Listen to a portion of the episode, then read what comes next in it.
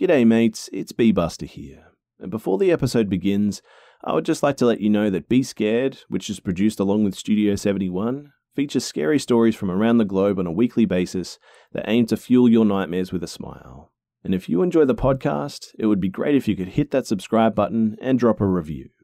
But thanks for listening, guys, and without further ado, let's begin.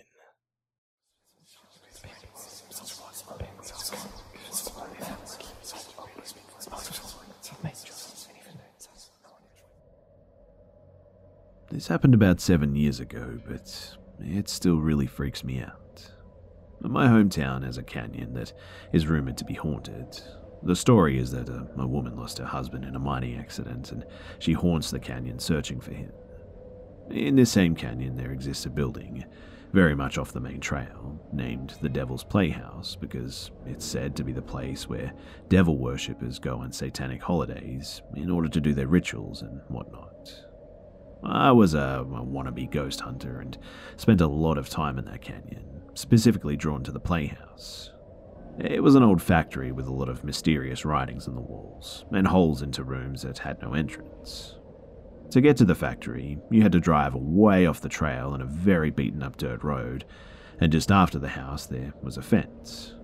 As daring as I was, I always turned around at the fence so I could get out of there easily if I got scared. From there, you had to climb in and out of the deep ditch to actually get to the playhouse. But here's what happened that caused me to never go there again. I had brought my younger sister and two younger cousins up there one day. We were messing around just taking pictures when my little sister swore that she saw a camera pointed towards us from the rocks outside of the window of the warehouse. I didn't really see it, but uh, my sister was really freaked out.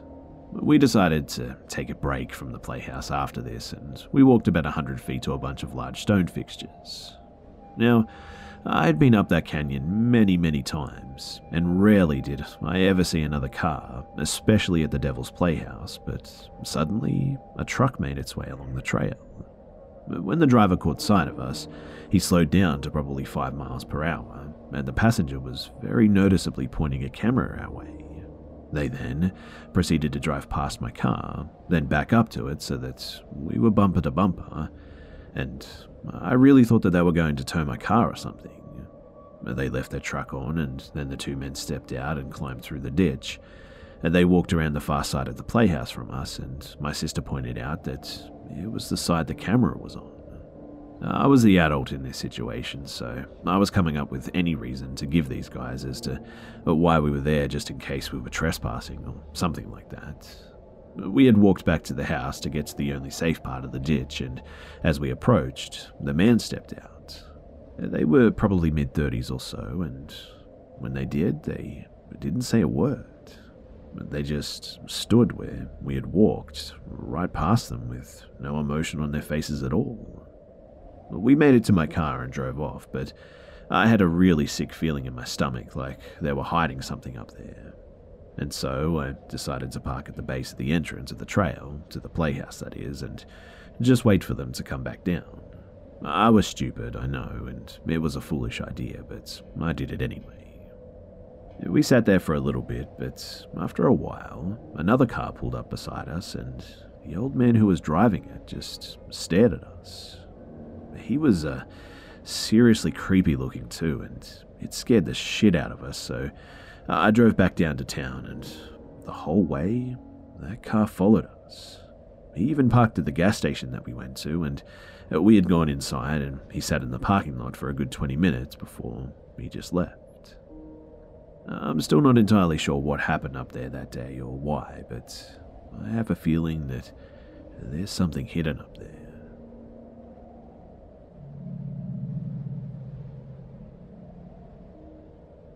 My house growing up was a two family with a pretty big basement.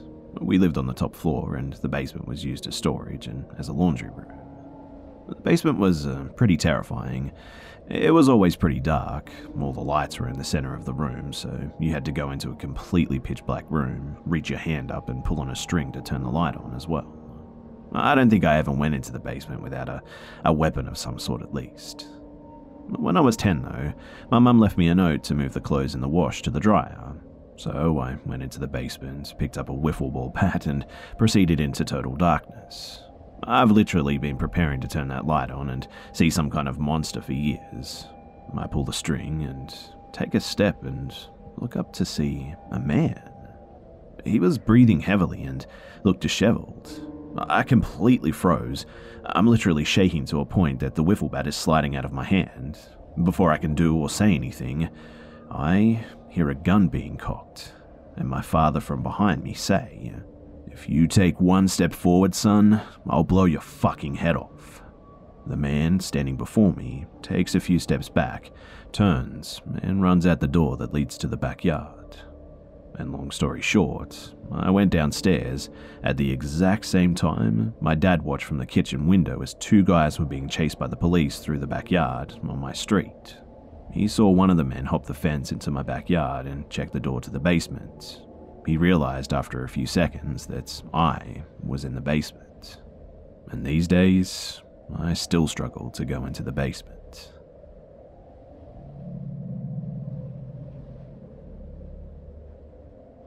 I'd like to think that I have a pretty decent instinct now when it comes to knowing who has bad intentions, but I wasn't always as cautious and as observant as I am now. When I was in high school, I always just felt so ugly. I had low self esteem and anxiety, which was really more of a problem rather than my looks. And so, if anyone of the opposite sex gave me even a little bit of attention, I would start to like them. I was pretty innocent despite how desperate I was, I suppose, having only kissed one boy. So, when I was 17 and a college guy put interest into me, I immediately clung to him. I was on this app, before Tinder, and met a guy who lived about seven hours from my home city. His name was Brandon, and he was gorgeous. Blonde hair, muscular, blue eyes. He played soccer for his university and was 19 years old. Honestly, he wasn't my usual type. I really like guys with darker hair and eyes, I still do, but he was really handsome and also really kind. He would shower me with compliments and talk to me all the time. I lived alone, long story, in an apartment with just my cats, so when I would get lonely or scared, he always comforted me. Now, a month into talking, he started asking for pictures. No one's of my face, but obviously nudes or bra pictures. Now, this was uh, nearly six years ago, and I didn't have a good concept of stranger danger on the internet. I mean, smartphones had only really been around for about two or three years at this point, at least in my school and with my age group anyway. 17 year old me, who was so insecure as well, wanted to make him happy because I couldn't believe that I'd gotten a guy like him. I was ready to do anything that he asked, basically, and I never sent naked pictures. I was just too insecure for that, but I would send pictures of me in my bra. He would always shower me with compliments, saying how sexy and beautiful I was, and I fell for every word. With time, I started to get upset though. I wanted to see him, and I would always send him pictures whenever he asked, but he would never send me any. He would show me body pictures of him with his shirt off or things like that, but the pictures were always uh, bad quality. When I started getting too persistent, he promised that he would start calling me. For some reason, this appeased me, and we'd talk many times a week. After a couple of months, he got increasingly more sexual with me, though, telling me what he wanted to do with me and how badly he wanted me. This made me nervous since I'd only ever kissed one boy, but it also made me a little excited. It felt good to be wanted by someone I had really grown to like. Oh, uh, this was all during the first semester as well of my senior year of high school, and I was about to turn 18 the next semester in late January. As it got to Christmas time, he started to talk about coming to my city to see me for my birthday. This had me really excited since I wanted to see him in person so badly. We had first talked about me going to him, something that he insisted on, but I chickened out and I said that I couldn't do the drive alone. It was an excuse, though. I really didn't want to go to an older guy's house and stay with him alone. My own house made me feel more safe. Anyway, we planned on a weekend after my birthday, and Honestly, everything seemed fine. But then one day in my choir class, my best friend, an exchange student from Germany, was talking with me about him. I was telling her about him and showing pictures, and she got very unsettled. Hey, have you seen him on a video or anything? I told her no, and she gave me a skeptical look. Something doesn't feel right. There's no way that he's real. Not that you couldn't date someone like him, but he's just too perfect. She was very direct and blunt with me about it, something my other friends weren't. So I took her words deeply, and man, am I so thankful that I did.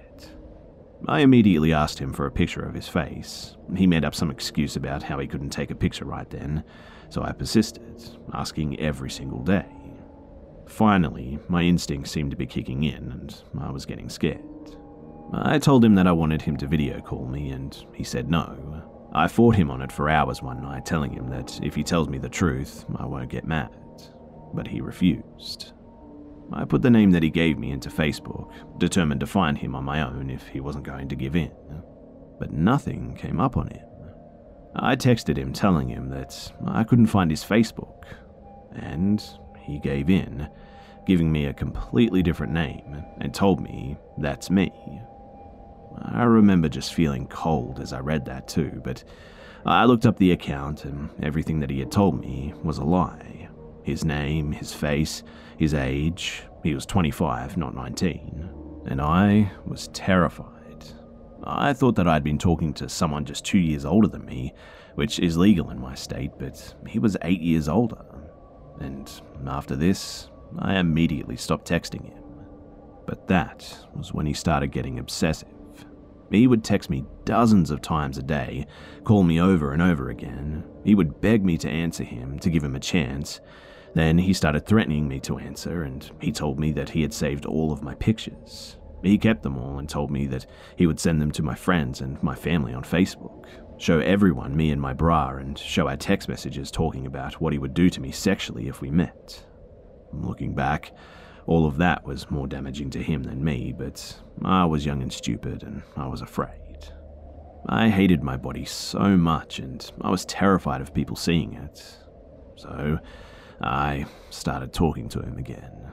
More reserved and cautious this time, of course, but nevertheless, we started talking. The days inched closer to my birthday and the weekend that we had planned. Our messages had become bland and short since I was trying to make him lose interest in me, but he just never gave up. If I took too long to message, then he would threaten me again. My birthday fell on a Monday that year, and he sent me all kinds of messages. I don't even really remember what I did that birthday. I didn't have many friends, and I've never liked to celebrate anyway, so it was probably pretty small. But when Friday hit, I got a text from him that morning saying that he was driving to my city and that he would pick me up from my school. I was honestly terrified. I had lost all of my friends a semester before. Again, another long story. So they obviously had no clue of my situation. Out of desperation, too, I went to one of my guy friends who I hadn't talked to in a couple of months and spilled everything to him. He was a long-time friend, so he was sympathetic and promised to follow me home that day. I went straight to my car, ignoring the mass amount of text saying, Where are you? and I'm here. My friend drove behind me all the way to my apartment, which he had no clue that I was living in, and stayed with me as I just cried for a while. I turned my phone off after this, and my friend left after in the night. Brandon had no clue where I lived, but I was definitely still paranoid. I mean, what if he somehow found me? Only three people knew where I lived, four now with my guy friend, and he didn't come in contact with any of them. When I did finally turn my phone on, he was threatening me again. I was just so exhausted and fed up at this stage that I started spam texting him, yelling and venting. I told him how stressed he had made me and how what he was doing was wrong. I told him that he could send the pictures and that I just didn't care anymore. I started to attack his character, telling him how no one could love him if he hides who he is and then treats people like shit when they catch him in a lie like this. And thankfully for me, he had enough care for me to take my words to heart. He apologized and told me that he deleted all the pictures. He swore to leave me alone as long as we can still talk every once in a while as friends. I agreed, even though I knew I was lying. I talked to him for about a month, short responses until he just finally gave up. But even now at 22, I still see his name appear sometimes. I blocked his number and deleted him on everything, but his name still shows up sometimes on my Instagram or Snapchat when he's trying to react. He's the reason I don't give my name or picture out, and he isn't the first stalker I experienced. The first one was actually in the sixth grade, but that's a story for another time. Anyway, let this be a lesson to anyone out there who's listening. Please be careful with who you share your information with, because just like me, it can come right back around to bite you in the ass.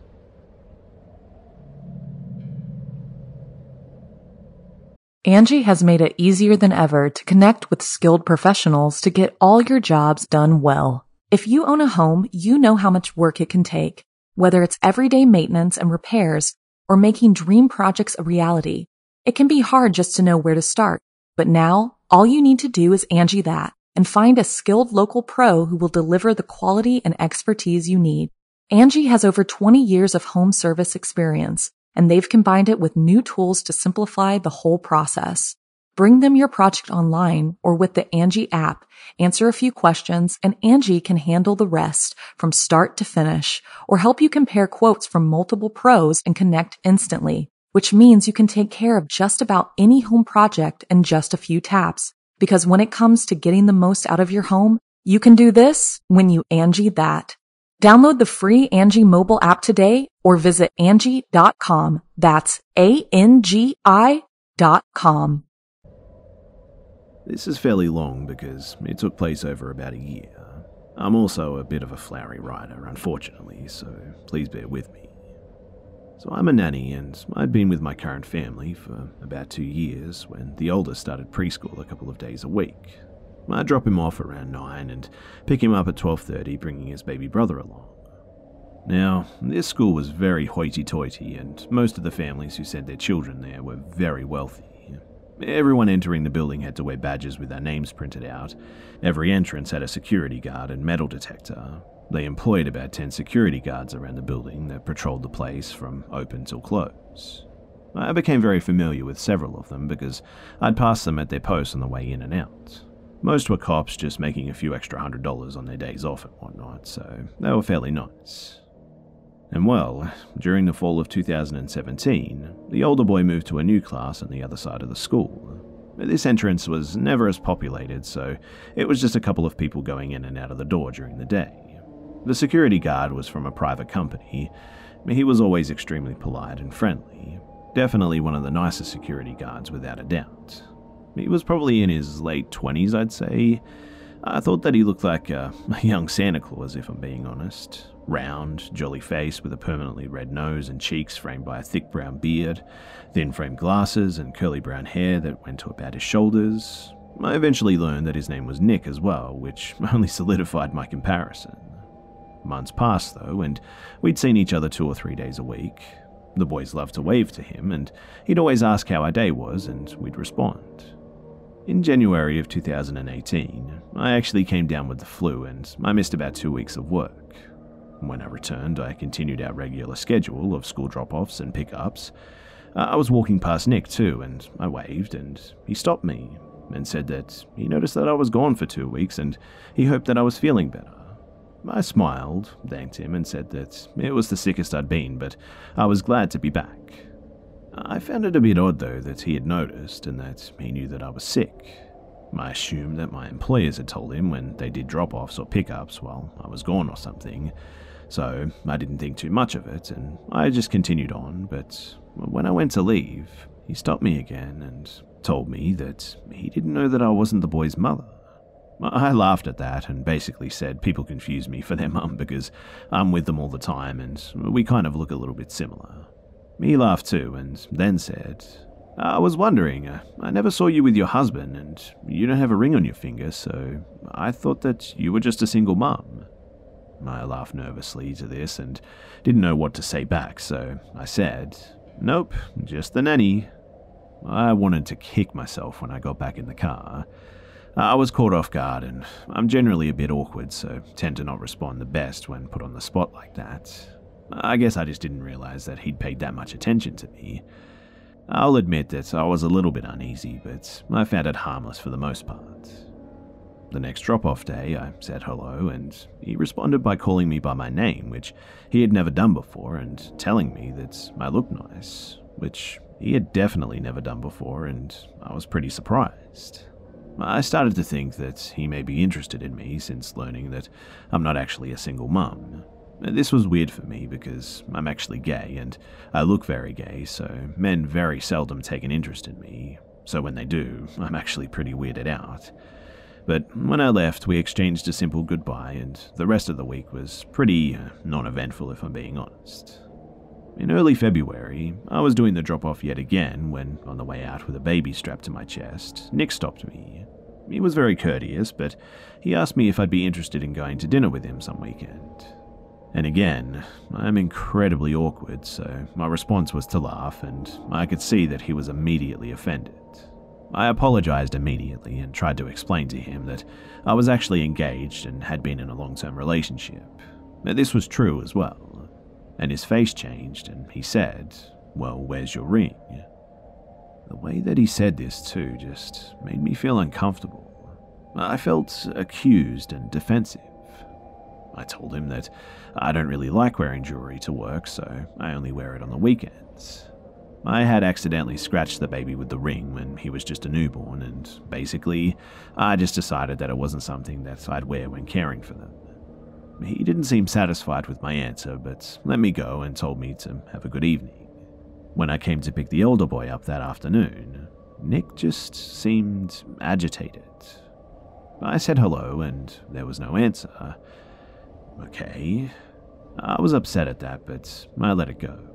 I didn't want to hurt this guy's feelings, but really? Could he not tell that I was gay? The constant button ups didn't clue him in? Did I need an undercut or something? It wasn't personal, but why was he so angry? When I left, he again ignored me. I just kind of swallowed my pride and thought, oh well, he'll get over it eventually. I'd put the baby in the seat in the back of my car too, and was buckling up the three year old when a voice behind me boomed, You don't have to lie to me. I whipped around, and Nick was about a foot away from me. I was grabbed between the car, the open door, and his body. He no longer looked like his jolly polite young man self, and he was big, probably about 6'2 and easily 400 pounds. Quite honestly, I was scared, and I was also angry. I mean, how dare he come up to me and scare me like this? How dare he corner me and intimidate me when he knows that I'm just doing my job? I hurried out of the situation, though, and I shut the door and locked it with the keys in my hand. I tried to back up, but he said, You didn't need to lie to me. If you aren't interested in me, just tell me. I don't like liars. I didn't know this guy anything, but I explained that I wasn't lying. I said that I'm engaged and it's nothing personal. I said that he was a nice and friendly guy and that I didn't mean to hurt his feelings. He was angry, though, and he huffed and said, Oh, you didn't hurt my feelings. I just don't appreciate the dishonesty. You lied about being their mother, so I figured that you were lying about this too. I was mad. I never once lied about being their mother. He assumed this because I was the one doing the drop offs and the pickups. Our conversations just never got beyond hello, good day, and goodbye until recently. I decided, though, that this conversation was over. He was talking down to me and accusing me of just nonsense. I told him that I never lied about this or anything and didn't appreciate his tone. I went around and got back into the car, and he followed but kept his distance and said, I'm not even sure why I wasted my time on you, anyways. I was shocked. I mean, he was just a completely different person now. I avoid altercations at all costs, so for someone to speak to me like this was pretty upsetting, I'll admit.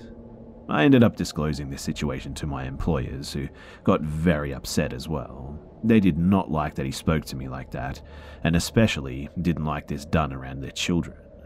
They ended up contacting the school, which I was mortified about. I was terrified to see him again, knowing that he'd know that I had told on him. That never happened, though, because he was fired and replaced with a retired cop who was incredibly unfriendly and boy, was I grateful for that.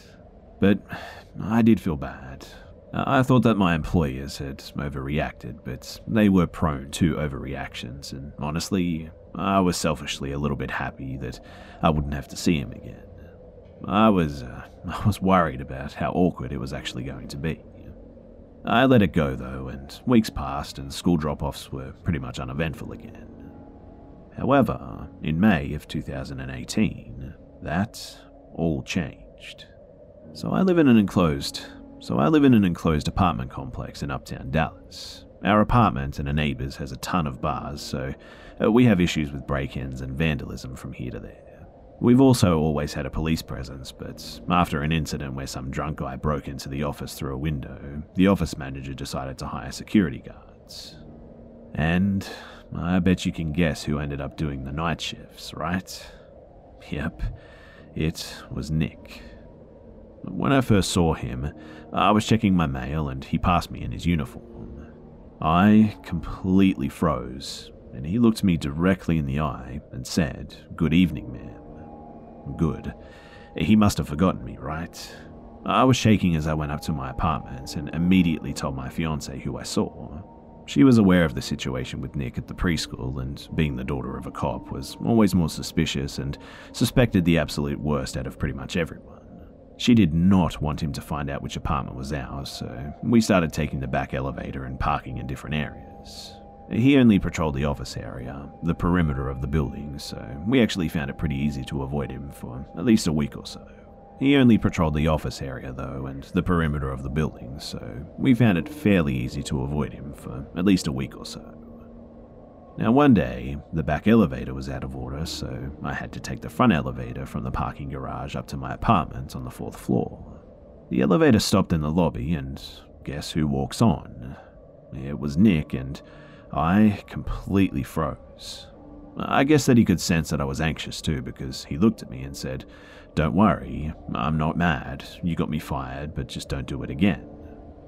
I didn't even respond, and I got off on the fourth floor and then thought, oh crap, now he knows which floor I lived on.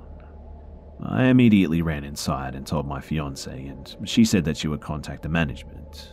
I convinced her that this was a very bad idea. It could make him angry, and I doubt that he would let it go again. I mean, he technically hasn't done anything, but did he follow me here? He knew me, but how did he end up here? It seemed like too much of a coincidence, I'll admit. I will say, though, that we did live in a bit of a panic. We kept our door bolted and we even installed a camera. I'm not sure how many of you are aware of the story of Jennifer Morey. She was a young lawyer who was living alone in an apartment similar to mine in Houston. She was stalked and attacked by her apartment's security guard, and he actually had access to her apartment. She survived, but went through a horrible ordeal, and we were both terrified that this could happen to us. It got to the point where pretty much every noise unsettled us. We'd get up to make sure the door was bolted several times before we would go to bed. And that summer, we were convinced that he'd try to do something. And maybe it was just our overreactive, worried minds, but better safe than sorry. We ended up avoiding him for the most part, and we saw him occasionally, but he didn't seem interested, and although we were always wary, we figured that he must have gotten over it, and we let our guards down. And he never did bother me again. He never said much of anything to me when I did see him, and I decided that maybe he was just having a really hard time last fall, and he was a really nice guy who maybe didn't have the best social skills or something. Now, fall 2018 rolls around, and I'm busy with work, and my fiance is out of town, often on business meetings. And one weekend, I'm home alone, and it's 3:30 p.m., and I'm walking down to the office to get a package. And when I get there, there are about three squad cars and police just all over the lobby and going up the stairs. I'm wondering what happened, but like I said, we live in a pretty ratty place, so uh, we have incidences with drunk assholes, so I figured someone had an altercation or something, got stolen or something like that. I try to eavesdrop, but I don't hear much. I go about my day and then receive an email from my apartment complex saying that they have a community wide meeting scheduled to discuss the incident and go over resident safety concerns. At this point, I'm wondering what the hell happened. So, of course, I go to the meeting, and guess what it was? A young, single girl living in an apartment by herself showed up mid afternoon to find Nick inside her apartment. She came in and her drawers were in just complete disarray. He was hiding in a closet and came up with some excuse. The security guards don't actually have keys to any apartments and aren't supposed to be in the residence halls. Later, we found out that he had been stalking this girl and stole the keys from maintenance and made copies. This had also been going on for at least a month, if not longer. They also found several of her belongings in his vehicle, and he was obviously fired and charged. I didn't follow exactly what happened to him, but we assume that he did some time. It was obviously a very scary situation, and of course, our apartment complex got the pants suit out of them. I was glad that his attention shifted, but wonder what could have happened to this girl. But unfortunately, this wasn't the last time that I saw or heard of him. A few weeks ago, over a year since I last saw him, I went into this big fancy mall in my city and guess who was working security? Nick. My first thought was, you've got to be kidding me. My second thought, though, was, how on earth does this guy keep getting security jobs? Who the hell is dropping the ball here? I saw him and I just turned around and I walked straight out of that door. Thankfully, I'm actually moving out of state next month, but man, do I hope that I never see Nick again.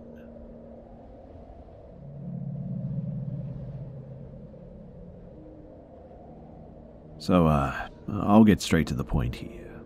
Every so often, I see this shadow girl. I feel connected to her, but she also just really terrifies me. She fills me with dread and horror, and it's not the kind of fear that makes your heart race and sweat form. It's the kind that makes you cry and feel cold inside. She most often appears when I'm feeling very sad or angry or afraid, and only when I'm alone as well. She's hazy and difficult to make out, but her presence is definitely palpable. She's rather dark, but not like dark skinned, more like uh, a living charcoal drawing or something like that.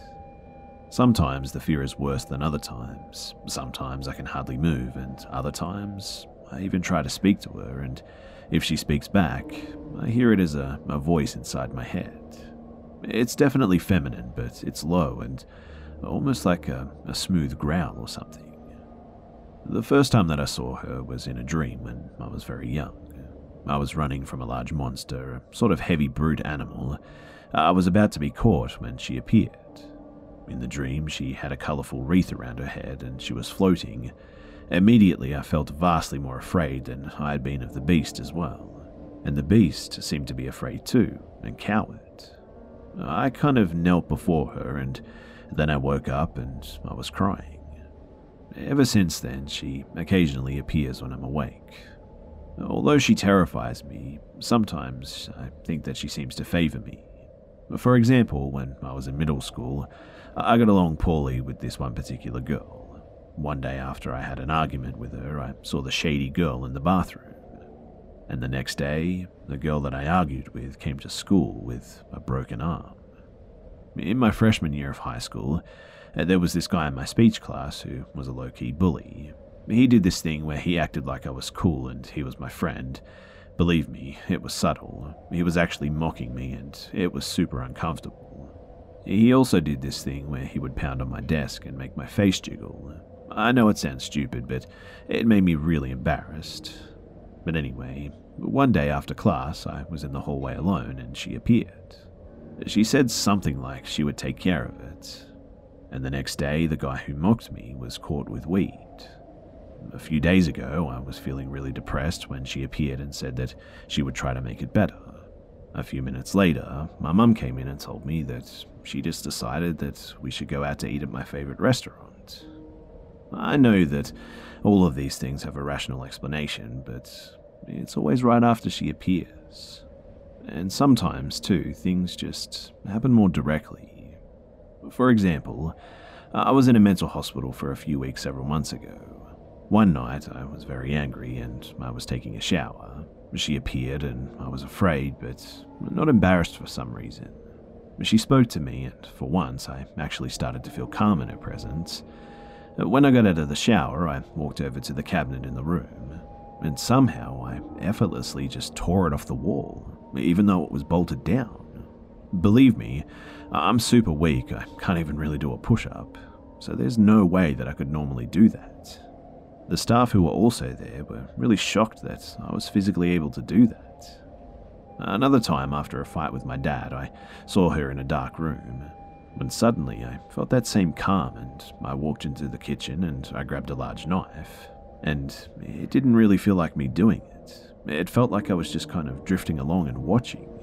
I used the knife to threaten my dad, and when he started to plead with me, I felt like I had to break through something, and I dropped the knife, and it felt like something had been holding me up and just left me, and I almost fell. Anyway, you guys might think I'm mental, but the point is is that whenever I see her, whatever she is, whether she's just in my head or something physical and real or spiritual, something always happens.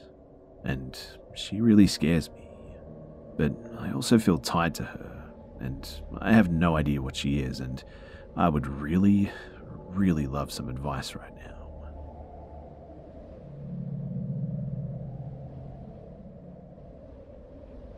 I was around 12 years old when this all happened.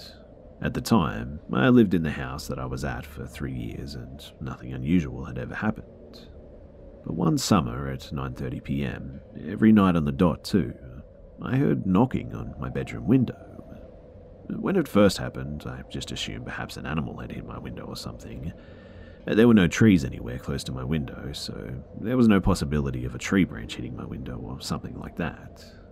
It soon became hard to keep ignoring it, though, and brushing it off as just an animal. I mean, why would an animal hit my window every night at 9.30 on the dot? Also, it was just too distinctly a knocking sound to brush it off as anything but something human. I decided to tell my parents about it whenever it happened, but I suffered from childhood anxiety, so my parents were used to me making a big deal out of sounds, and my dad never found anything outside when he would check.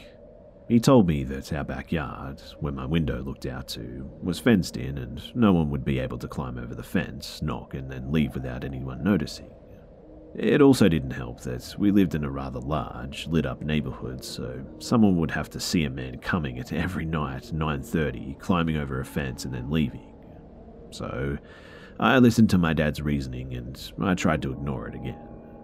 But it never stopped. At one stage, I honestly began to wonder if I was going crazy. No one else but me had ever heard the knocking, and there was just no logical explanation other than an animal of some sort. I began to think that maybe the knocking was just all in my head. Well, one night I had a friend over. 9:30 hit and sure enough, there was a knocking at my window. And my friend froze and asked me if I heard that. I told her yes, and that it's been happening every night at the same time for weeks now. I said my dad said that it was an animal, and my friend told me that it sounded too much like a knocking to be an animal, though. I agreed, and we told my dad. He checked for us, and sure enough, like every other night, nothing was in our backyard. But The knocking continued after my friend had heard it, and one night I had gone to bed at 9, but the knocking was so loud at 9:30 that it actually woke me up. I was freaked out and I ran to my dad in the living room. In order to get to the living room from my bedroom, too, you had to pass through the hall, which had a clear window door showing our porch in the backyard. And when I passed this door, I looked outside the backyard, and that was when I saw him. I saw a a bright man dressed in a white robe with long blonde hair running through my backyard. But when he reached the middle of my backyard, he just disappeared. This scared me even more, and I went to my dad sobbing that I saw a man and he was knocking on my window. My dad checked outside again, and there was just nothing there. He tried to comfort me and said that it was probably some light reflection that I had seen, he calmed me down and told me that if I saw a man again to go and get him, and then I just went back to bed. The strange thing is, though, is that after that encounter, the knocking just stopped completely. I'm 20 now and I still live in that house, and I haven't seen or heard anything since that night when I saw the knocking man.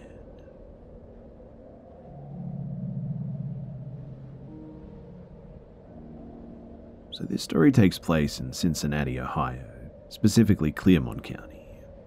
So, I'm a female, I'm 31 years young now, and this happened in 2006. So, at the time, I was 17 going on 18. My boyfriend, we'll call him M, and my friend, we'll call A, and her boyfriend, now husband, we'll call N, are the ones involved in this unexplained event. For some background first, there's this abandoned cabin in the middle of the woods, and you can only get to it by walking about a mile one way. There are some abandoned cars, an ambulance, some tractors, and other random vehicles like a short school bus, and they're all covered in gunshots. There's not even a path to drive a vehicle back there, so we would be walking a mile one way to get there, so uh, we're not sure how they could have even got there or how long they would have been there, but my boyfriend and I had gone with two other friends previous to our encounter, and it was creepy, but not compared to what happened when we went with A and N. So on our previous trip, we went with our friends T and J. T and myself went upstairs and had a Ouija board. We just asked some random stupid questions that I can't even remember now, but what I do remember is that it spelled out Huey. We said goodbye on the board and we were just looking around the upstairs, which was really just an attic. We found massive kid socks in the wall, and it was really random and kind of weird. We got pretty startled too when an alarm clock just started ticking. It wouldn't stop as well, so I smashed it to pieces, and that was that. We walked back downstairs where the boys were, and we made our way back outside. We also found a creepy well that was covered up, and then all of a sudden we heard that alarm clock just start ticking again, but I knew that I had broken it, so uh, that kind of spooked us, but it was nothing too major. We saw an outdoor cellar that we went into, and uh, there was a girl's child boot with a bone inside the shoe, so I was like, okay, uh, we're done for today. Let's get out of here. And my boyfriend and myself were telling A&N about this cabin and what happened when T and J came with us that time. And so we decided that we were going to go later that day again. The day the encounter happened, M, N, and A and myself went to the lake, packed a cooler with food and crap, and spent probably five hours or so at the lake and ate and just kind of hung out. We left the lake and stopped at A and N's house, dropped the cooler off, which was in the trunk of the car. This is important for later as well in the story.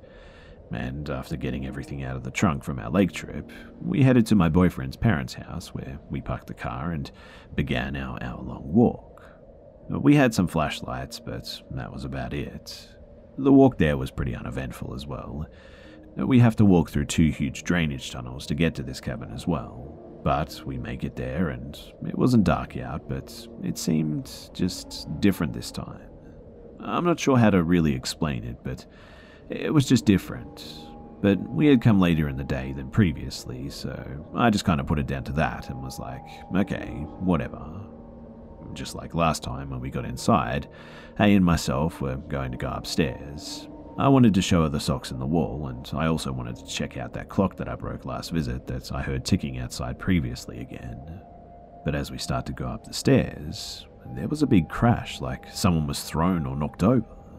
A gets freaked out, and then out of nowhere, she just books it outside back down the creek, yelling at M and N and myself to come on.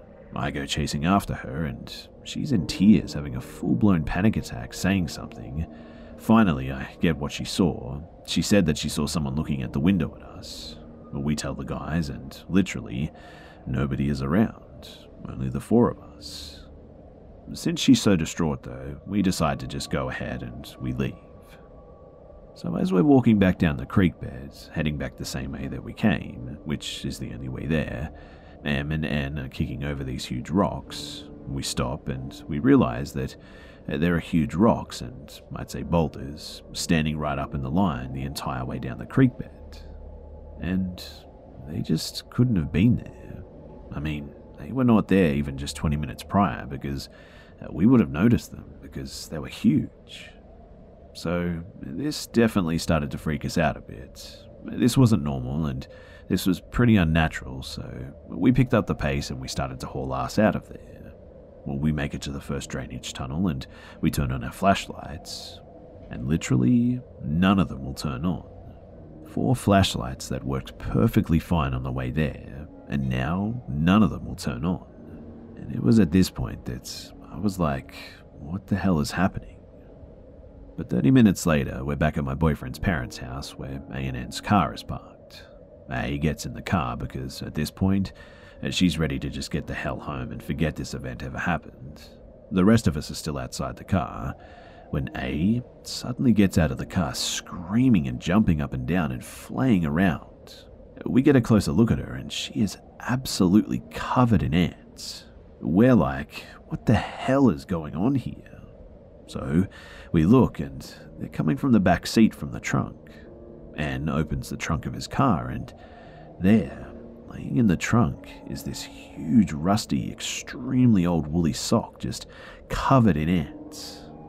Now, remember what I said earlier in the story? We had been in and out of the trunk all day long, and I can affirm that there was nothing in the trunk when we left their house from dropping off the cooler. But now, there's this huge woolly sock just covered in ants in the car. This was obviously just way too much for any of us to even wrap our heads around.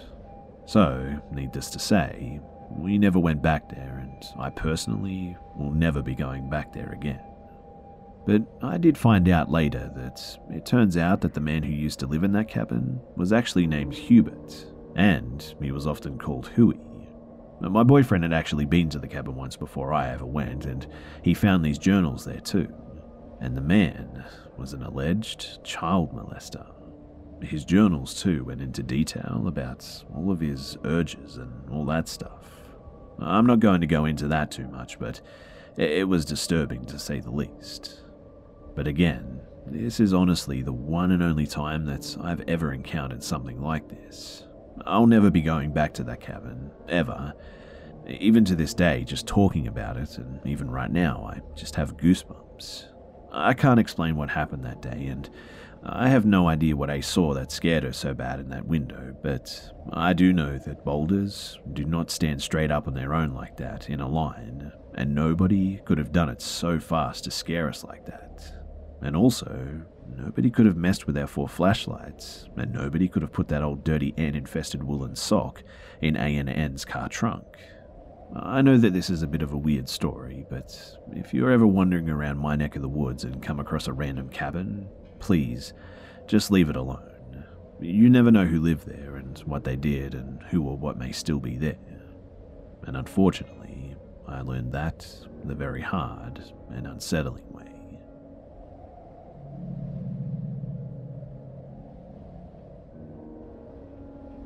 Nearly 10 years ago, I dated a girl for several months.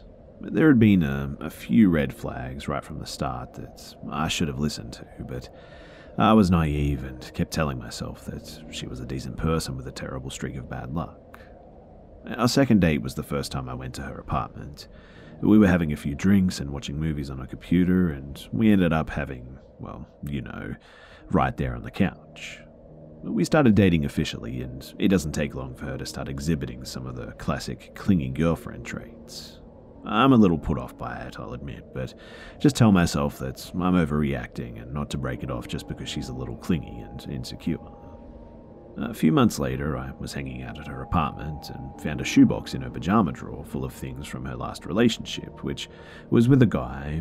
I should mention here too that I'm a lesbian. There were letters, nude photos of them together, all kinds of stuff.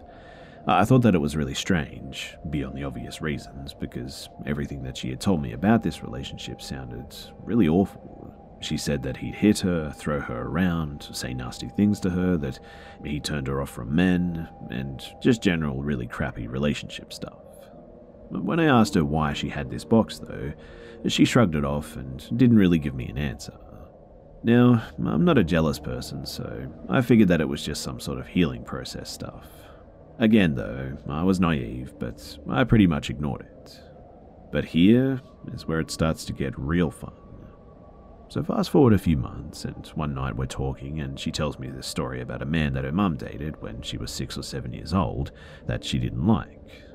The man had a son that was about 10 years old that lived with him, she wanted her mum's boyfriend gone, so she told her mum that he had molested her one night while he was looking after her and his son. He didn't, mind you, and had him arrested. The son told the police that nothing had happened and that he'd been with her the whole night, but the man actually went to prison anyway and was beaten to death by a biker gang. She ended this story with a laugh and said, I wonder where they buried him. Then just continued on with her day as if she hadn't just dropped this giant what the F story on me. To be honest with you, to this day, I still don't know if it actually happened, or if she just made it up to show me how evil she could be. Either one is insane, but I decided right there, though, that I needed to break it off with her without unleashing the I'll come to your house and kill you in your sleep type of psycho that I knew was in her somewhere. It takes a few weeks, but I managed to break up with her. She still messaged me constantly, but I was getting better at not being sucked into her guilt trips. Then she started sending me webcam photos of us that I'd never seen before. I didn't connect what they were until she started sending me videos. Remember that second date at her apartment? Well, she started recording the whole thing on her webcam, and I had no idea. Uh, my stomach still knots and my blood boils when I think about this. About two weeks after the breakup, I got an ominous goodbye type message from her, also saying that she wanted to see me one last time. I lived on the opposite side of the city and really didn't feel like taking a two hour bus commute to go deal with more of her melodramatic bullshit, so I contacted two of her friends that live close by, one of which was actually six months pregnant, and asked if they could go and check on her. And my day goes on until I got a phone call from the police. They filled me in on what happened. When the friends went to her apartment, she answered the door wielding a large knife and went ballistic when she realized that I wasn't there. The friends ran and called the police, and when the officers arrived, they put her in handcuffs and brought her to a psych ward. And after looking through the apartment, the cops found her bedroom covered with lit candles and photos of me, or us, spread out just all over the bed.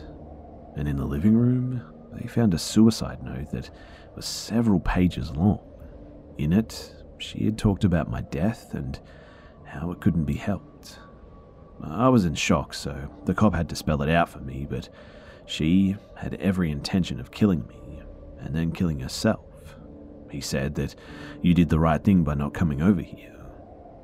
She continued stalking me online after this, and when I blocked her on all social media platforms, she started sending me threatening texts. I answered long enough to tell her that if she didn't leave me alone, that I'd be filing a restraining order. This kept her away for a few days, until she showed up at the venue that I was working at and tried to attack me. Big thanks to the quick reflexes of the security guard on site for keeping me safe that night, too. The next day, she acts like nothing happened. I eventually filed for a restraining order and wasted six months of my time dealing with courts, only to have the judge dismiss the case as lady spat. The stalking eventually stopped, but I was always on high alert. Even today, the sight of magenta fire hydrant red hair dye just makes my skin crawl.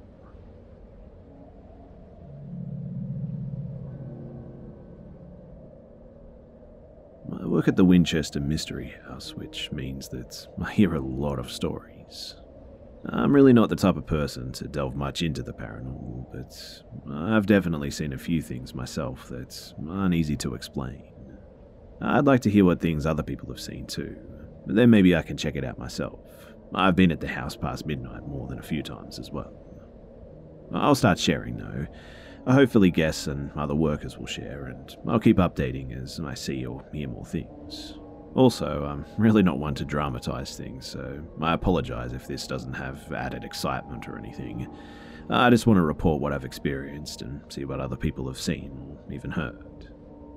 So, somewhere in the house during the current Halloween themed Unhinged, I won't say where right now since I don't have to give away the scene, there's a motion sensor when the people pass it, I was coming back from break, 10 pm or so, and was alone in this section of the house. I was stationed near where the actor would hide and jump out when the cue went off. I thought that it'd be fun to scare whoever set it off. I assumed a co worker or the actor returning. So I waited behind the corner, but nobody ever came. Maybe someone came in but turned back. It's possible, I suppose. Around 10 minutes later, my other co worker came up, also finishing his break. Our section all takes breaks at around the same time, and we were just talking, and the cue went off again, but nobody was there. Now, it's not a sensitive cue or anything, because whenever I work, it only goes off if someone goes through. My third coworker thought that we were just trying to spook her when we told her what happened, but uh, then she gasped. She didn't want to tell us at first, not wanting to seem like our story scared her, I guess, but uh, later she said that she felt a tug going up the stairs when we were walking. That's not unheard of here, and there are many people who get that tug. Another thing that happened was I saw laundry mangled in the laundry room spin on its own, and another time I was going up to the switchback stairs, low ceiling and narrow, and turns about seven times. And I swear to you that something shushed me right next to my ear.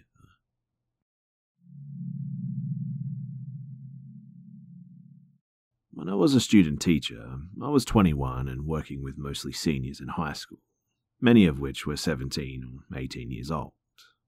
One day, the mentor teacher that I was working with pulled me aside from teaching my class to inform me that other teachers had overheard some students telling each other that they wanted to do something with me. While disturbing, many of my friends and colleagues insisted that that's a fact of being a young teacher working with high schoolers. The next day, I had a few girls in my class, though, approach me and inform me that three specific boys were no longer just talking about what they wanted to do, but were graphically describing what they were now planning on doing to me in the coming weeks after school in the parking lot. Far more details, too, than I'd like to share here.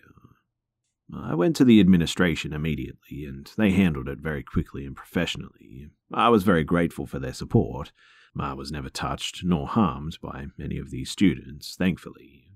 But what did scare the absolute crap out of me, however, is that not even a week later, one of those boys was actually arrested and pulled out of school. I didn't find out immediately, but I eventually learned that he was being held for the alleged sexual assault of his younger sister. It makes me sick just thinking about it still, but I honestly think that I just dodged a bullet. G'day, mates, it's B Buster here. Thanks for tuning in to this week's episode of the Be Scared podcast. And please don't forget to subscribe so you don't miss next week's episode, too. Also, it would be much appreciated if you could share this new podcast with your friends and family and on social media, too. Thanks again for listening, guys, and I'll see you, mates, in the next one. You've worked hard for what you have your money, your assets, your 401k, and home. Isn't it all worth protecting? Nearly one in four consumers have been a victim of identity theft. LifeLock Ultimate Plus helps protect your finances with up to $3 million in reimbursement. LifeLock alerts you to identity threats you might miss, and if your identity is stolen, your dedicated U.S.-based restoration specialist will work to fix it. Let LifeLock help protect what you've worked so hard for. Save 25% off your first year on LifeLock Ultimate Plus at lifeLock.com/slash-aware. Terms apply.